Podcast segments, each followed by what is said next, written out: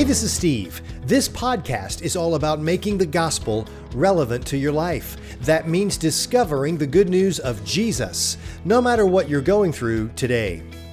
Have you ever thought about the words that Jesus said while he's hanging on the cross? You're probably familiar with a lot of them, but did you realize that each of those words has context? Context that we American Christians don't understand well. Today, my good friend Paul Stippich is going to walk us through the words of Jesus on the cross and help us discover what the context of the cross reveals to us today.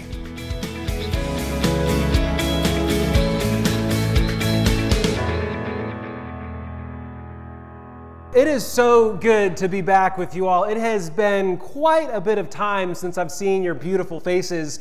In fact, as I was looking up some stuff, I saw that it's been almost a year to the day since I've actually been, been here with you guys, to be able to have some conversations, to be able to hang out for just a brief moment, obviously with masks on and social distancing protocols in place. But uh, one thing, one thing that's kind of strange though, is I was going again, t- thinking about this talk and everything, I was like, "What was the last time I was supposed to speak?" And it was, it was actually supposed to be mid, mid late March is the last time I was supposed to speak. And I said, "What? Why wasn't it that I couldn't do it? COVID. That's right. COVID 19 was the reason why it changed my life, it changed your life, it changed the lives of every single person in the world. It literally changed the way we do everything.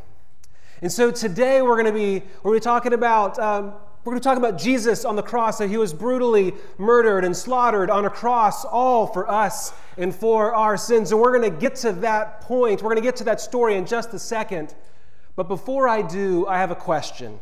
And so I'm going to need full on participation. So, you know, nudge your neighbor, do whatever you need. Those watching at home, again, nudge the people you're watching this with. How many of you all have ever had a bad day? Yeah, okay, good. I didn't need to ask it a second time. I guess maybe the first service they were asleep. But again, so how many of us have had a bad day? I think it's safe to say that every single person in this room has had a bad day. And if you're looking around when I asked that question and someone wasn't, they're lying to themselves and to you. But let me give you some ideas just in case you're kind of thinking, what, what does he mean by this? Well, maybe it's something simple as a bad hair day. Now, I just got my hair did this past Friday, knowing that I was going to be up here in front of you, so I know that's not an issue for me. Okay? Okay, I got you. Maybe it's a little bit more serious. Maybe you're a student at school or in university and you just took a test and you failed it. Ugh. Maybe, though, it's a little bit more serious. Maybe you were driving down the street last month and all of a sudden you got into an accident. Or maybe, just maybe, it's a little bit more serious than that, and this bad day is you crying into your spouse's arms because every single option that you've tried, whether adoption or otherwise, you can't have a child. Or maybe it started back in March, where this disease turned into a pandemic and it changed the way we do everything. Maybe someone passed away recently from COVID and you couldn't even go to their funeral because of the social distancing protocols. Maybe COVID has made you be so isolated that in your mind all you can think about are thoughts of suicide and you're wondering and figuring out how can you escape this awful and miserable place. All of us have bad days, and it is 100% okay, and you should mourn and grieve when you have those bad days. But there is a hope, and that is the hope that we are talking about today. It is the hope that is shown to us as Jesus again was slaughtered and murdered for us on a cross, sacrificing his life so that we could have hope. Spoiler alert the first point that I want to bring to you is the context of the cross brings hope. The context of the cross, it brings hope. Before we go any further, before we look at how Jesus even got to be hanging on the cross, Let's pray. Jesus, thank you so much for allowing us to be here. I pray that you would open up our minds and our hearts to hear from you, to hear from your wisdom, that you would honestly remove me from this place, God, and speak and act through me. Father, I pray that you would begin to shape our minds and our hearts and begin to start making us uncomfortable as we're listening to your word, as it starts to spark these questions of how can we step into humanity? How can we be an apprentice of Christ and live out what you have called us to live out? Amen. So, again, we're focusing on Jesus on the cross. And so eventually we'll get to Matthew chapter 27, verse 46. But to how we even got to that place, I want to want to paint the picture of how Jesus got to be on the cross. And it was these religious leaders, they started to see that their power was eroding from them. They started to see that every day they had less and less rule, less and less authority. And so they concocted this plan where they knew that they needed to murder Christ. And so eventually they got a hold of Christ, they arrested him, and they put him in front of religious leaders and political leaders. And where Jesus at some point was hit and punched, spit upon, belittled, mocked. And even further than that, they took a, a crown of thorns and jammed it onto his head, causing these thorns to pierce into his flesh. And as blood started to run down his face, they continued to smack him, they continued to punch him, they continued to mock and belittle him eh, just absolutely degrading his very existence. And then it got a little bit worse because the Roman official took a whip and scourged him. And what that means is, as he would whip him, at the very end of that whip, there were shards of bone and, and pottery and rocks and all sorts of trash, so that when they would whip, these shards would latch onto the flesh of the person being whipped, Jesus in this instance. And as they would rip that whip away, chunks of flesh would be removed with it. It would rip out muscle, it would sever nerves and cause excruciating pain. And it wasn't over then because they allowed Jesus the honor and privilege to carry his own cross on the back. And with each aching step that he took, it would shift on the spots on his back that are now open and festering wounds. And he would be in such agonizing pain that they had to find someone on the side of the road to carry the cross to the top of the hill. But it wasn't over just yet because eventually they splayed Jesus out on the cross and they put nails through his hands and nails through his feet.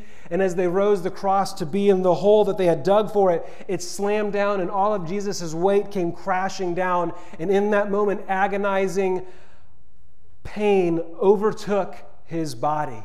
And with each breath, it felt like he was swallowing and breathing in fire as he was writhing in pain. That is where we find Jesus in Matthew chapter 27, verse 46. Let's read it. In about the ninth hour, Jesus cried out with a loud voice, saying, Eli, Eli, lema sabachthani, that is, my God, my God, why have you forsaken me? And honestly, up until recently, I always thought when I read this verse that Jesus was literally calling out to God, saying, God, God, why have you forsaken me? Why have you allowed me to take this cup from you? Why have you allowed me to experience this wrath? Why have you allowed me to die like this? Why, God, why? But that wasn't the case. Jesus knew where he was, he knew who was surrounding him.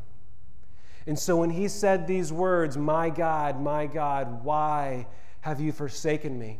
He was calling the Israelites, the Jewish people of that day, who would have been going to temple on the regular and who would have been studying the scripture and who would have been studying the Psalms. He was calling them to remember Psalms chapter 22. And we're going to be reading through that, but Jesus knows that he is calling the people that were right around him to remember these scriptures. And as he's saying, My God, my God, why have you forsaken me? I'm sure it's sparking in people's minds. Oh, wait, this is a psalm that David wrote, a psalm that he wrote over a thousand years ago. And they would start seeing, saying it, and they would see in their mind, they'd start saying these words and repeating it. So let's read Psalm chapter 22, verse 1.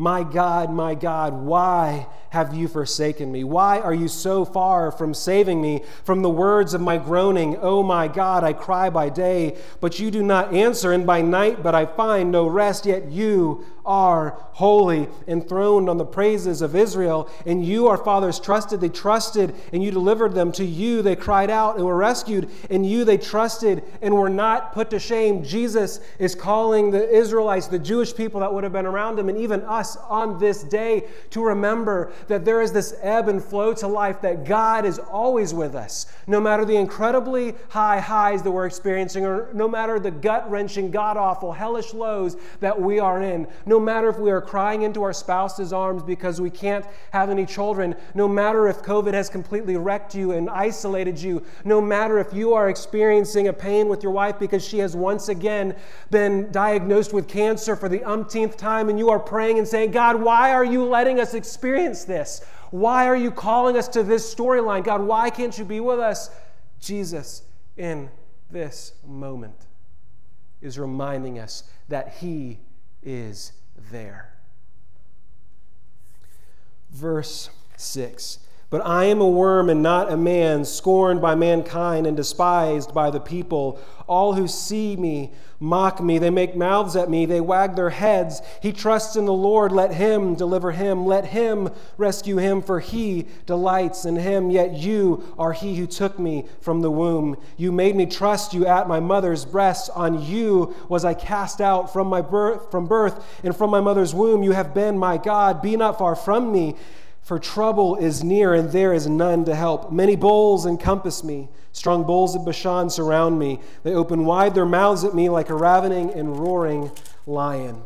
Verse 14 I am poured out like water, and all of my bones are out of joint. My heart is like wax, it is melted within my breast. My strength is dried up like a potsherd, and my tongue sticks to, the jaw, sticks to my jaws. You lay me in the dust of death. For dogs encompass me, a company of evildoers encircles me. They have pierced my hands and feet. I can count all my bones. They stare and gloat over me. They divide my garments among them, and for my clothing they cast lots. Jesus is calling the Israelites, the Jewish people who would have been around him, us today to remember this scripture. And it's amazing. As I said, David wrote this psalm over a thousand years ago.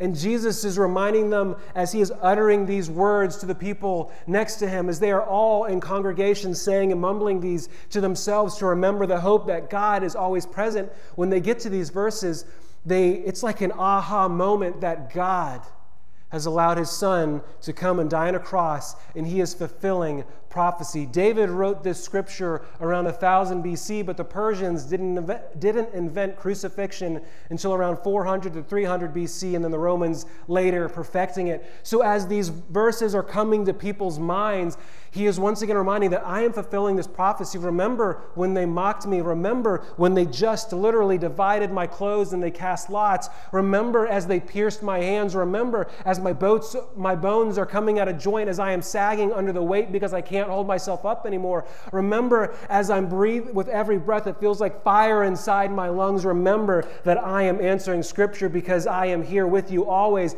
I have been and am today and will be forever. Because again, the context of the cross brings hope.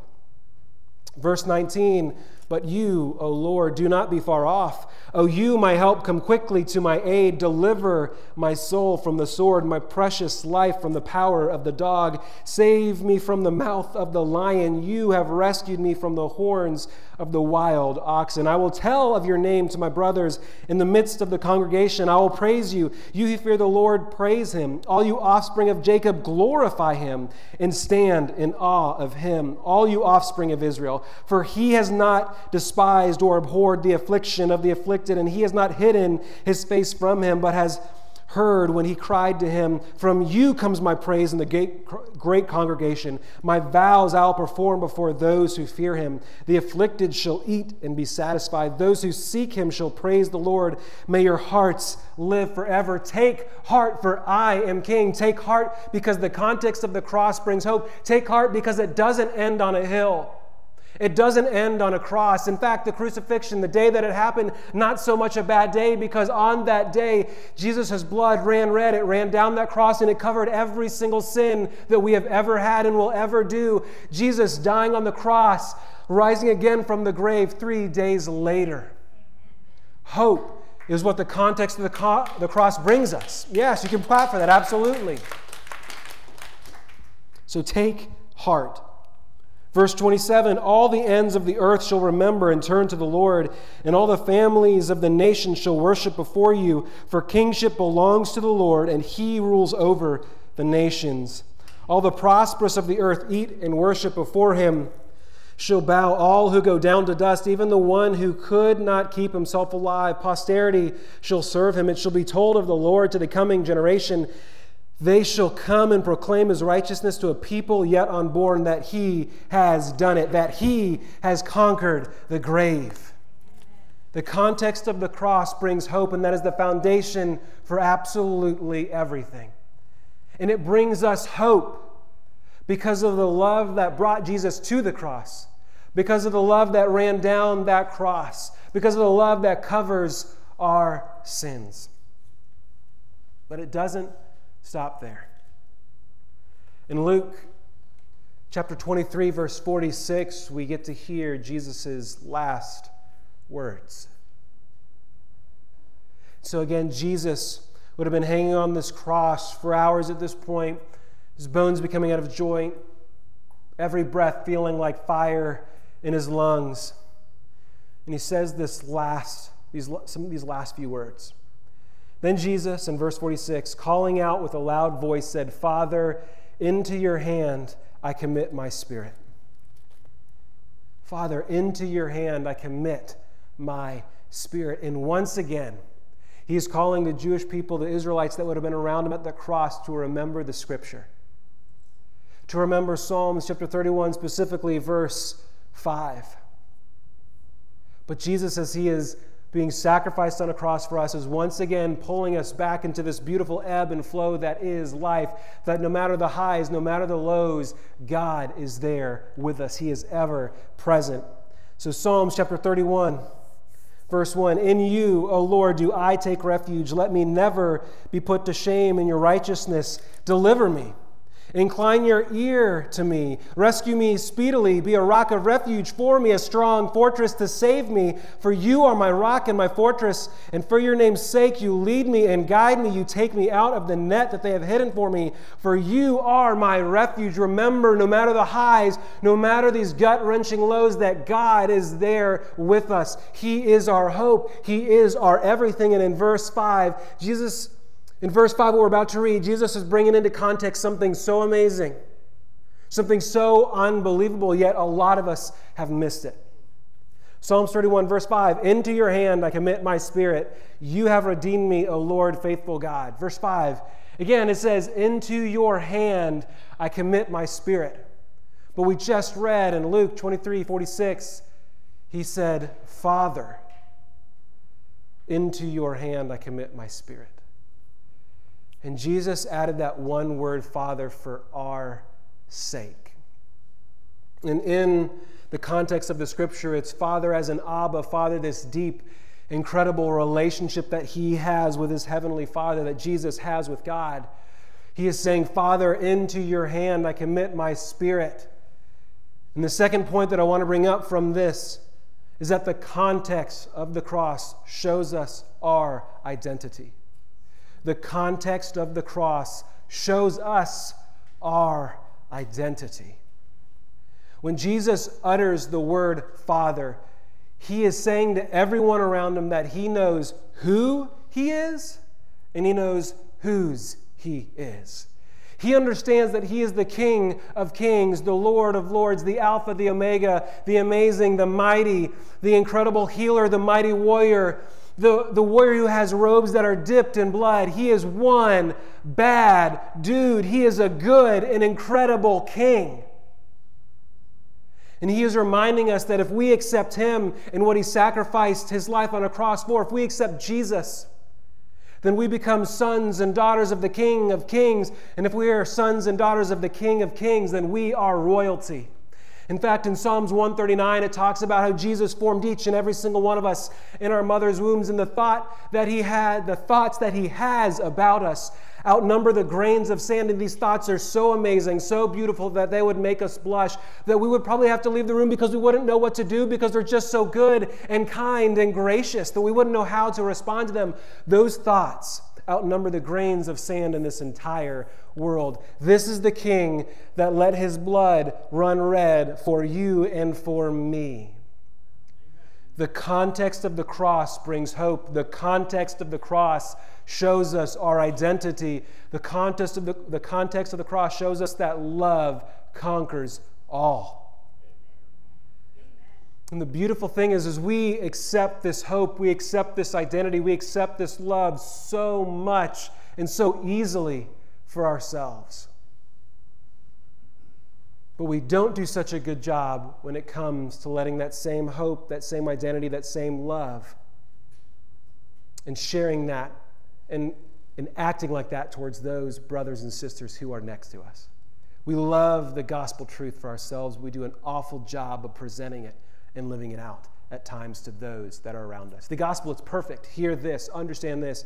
The gospel is perfect. The gospel is love. The gospel, Jesus' life, is exactly what saves us and brings us into eternity with Him.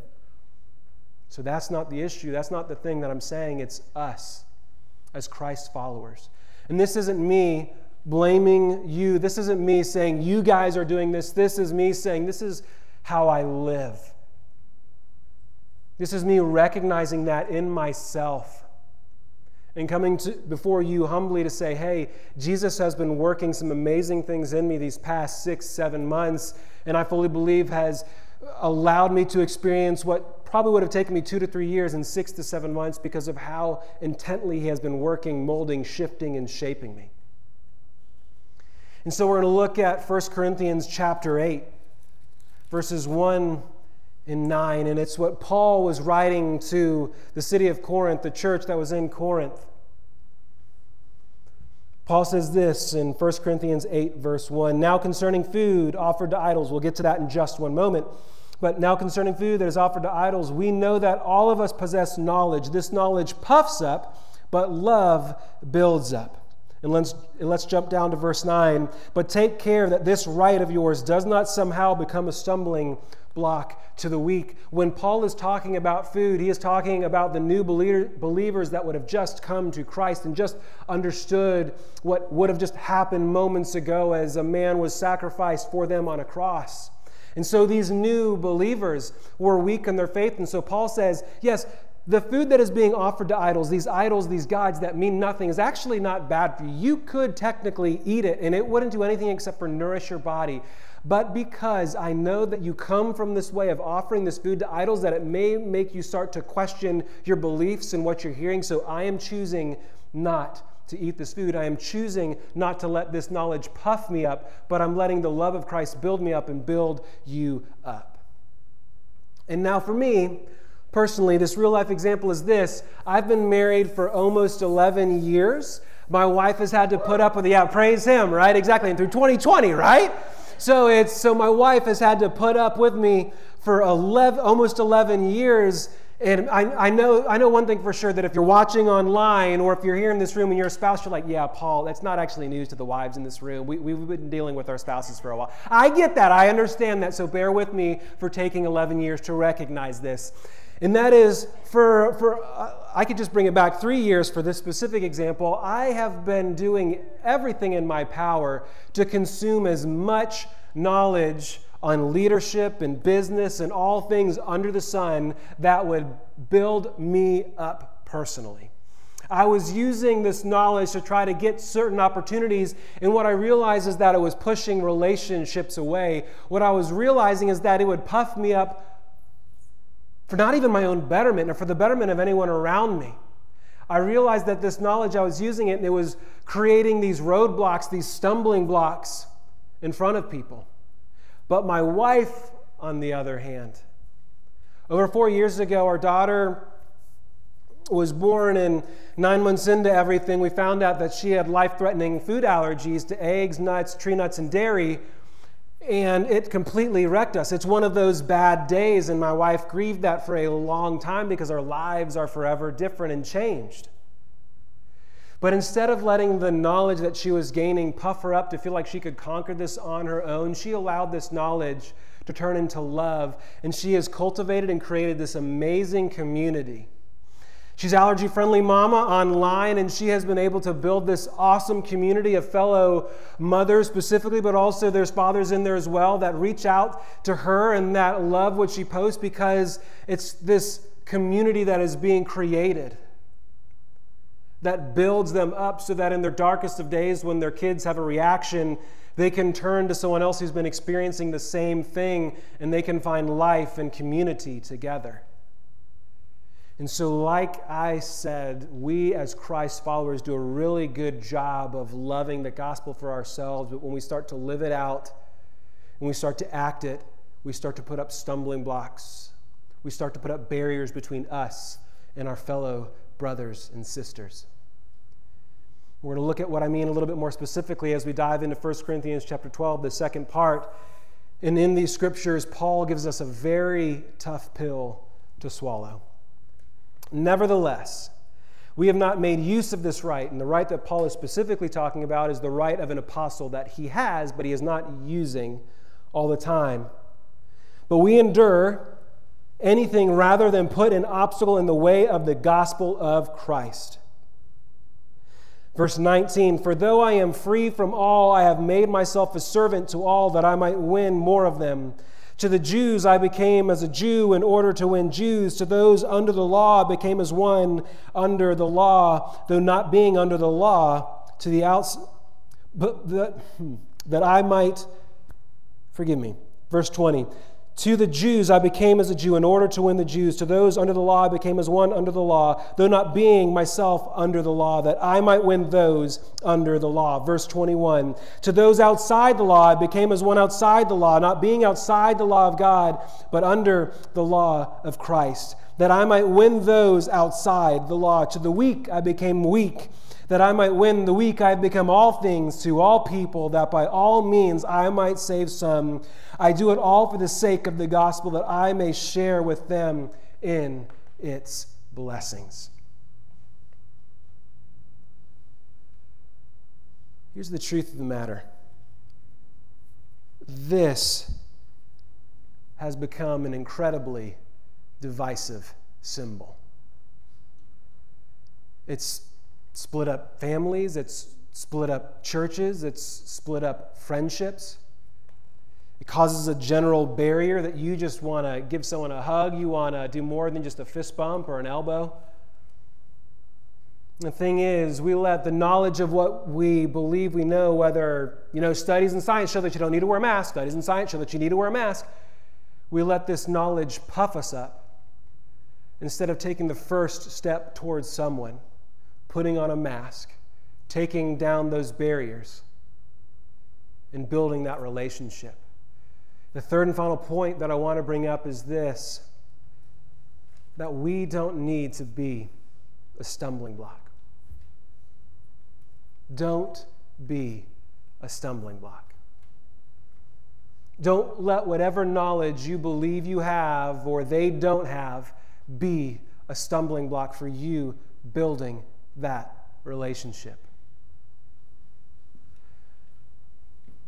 I mean, it's as simple as having conversations with someone, but honestly, for me, I, I, see the homeless person at the end of the exit. So I'm pulling off trying to get to work, and I see the homeless person, and instead of being, hey, how are you doing? And here's some money, I roll up my window as fast as possible. I lock the doors, and I look straight ahead. It's me seeing someone of a different color who has an experience of racial discrimination, white supremacy, police brutality, and me completely ignoring those conversations or walking right around them instead of diving in, taking the first step into those relationships and saying, Hey, I don't understand at all what you're going through, but I want to, I need to. Or maybe it's you knowing someone who would consider them part of the LGBTQ plus community. And instead, we put up as many roadblocks, as many stumbling blocks as possible before we would ever have to take a step to talk to that person. Maybe they're a Republican, maybe they're a Democrat, it doesn't matter. We put up as many absolute obstacles before we would talk about politics.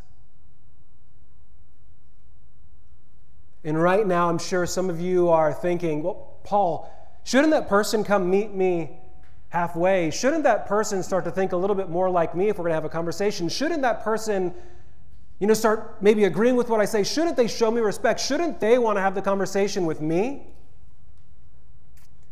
And to that, I submit this question.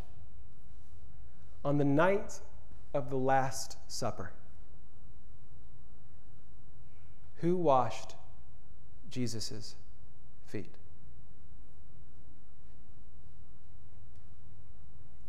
Because when I read the scriptures, huh, I see Jesus taking the first step. I see Jesus with washing his disciples' feet, saying, Remember 33 years ago? Instead of coming as your Lord and Savior with chariots of fire and legions of angels, I chose to come into humanity, into the pathetic form of a baby, so that I could have 33 years of experiences with you, so that my death on a cross would mean something. So, for those of us who ever have the thought, why shouldn't they come towards me? Remember this question Who washed Jesus' feet on the night of the Last Supper? I want to end with two questions for you all. The first one is this How are you being a stumbling block? How are you being a stumbling block? It could be as something as simple as what it is for me. A lot of the times, my anger or attitude or response towards my wife and kids and even the community that I find myself in is anything but Christ centered. And so for me, I'm a stumbling block to my kids experiencing the love of Christ at times just because something didn't go my way. But how are you being a stumbling block? And the second question is this if Jesus were you, and this isn't what would Jesus do, it's not that at all. This is if Jesus were you, so he had your skills, your abilities, your talents, your money, your home, your skin color what stumbling blocks would he remove? And what is the next step that he would take? Hey, I would love for you to join us in one of our three Christmas Eve services on December the 24th at the Orchard Church. We have two regular services at 4 and 6 and a higher risk service at 2 p.m. that day. All the details are available at forgilmer.com. That's F O R G I L M E R, forgilmer.com. You can find out all about it and reserve your seat there for one of our two regular services or our higher risk service at 2 p.m. We've all had to miss out on so many things this year, but don't miss out on celebrating Christmas. Join us on Christmas Eve as we celebrate the arrival of Jesus and worship Him together. Merry Christmas.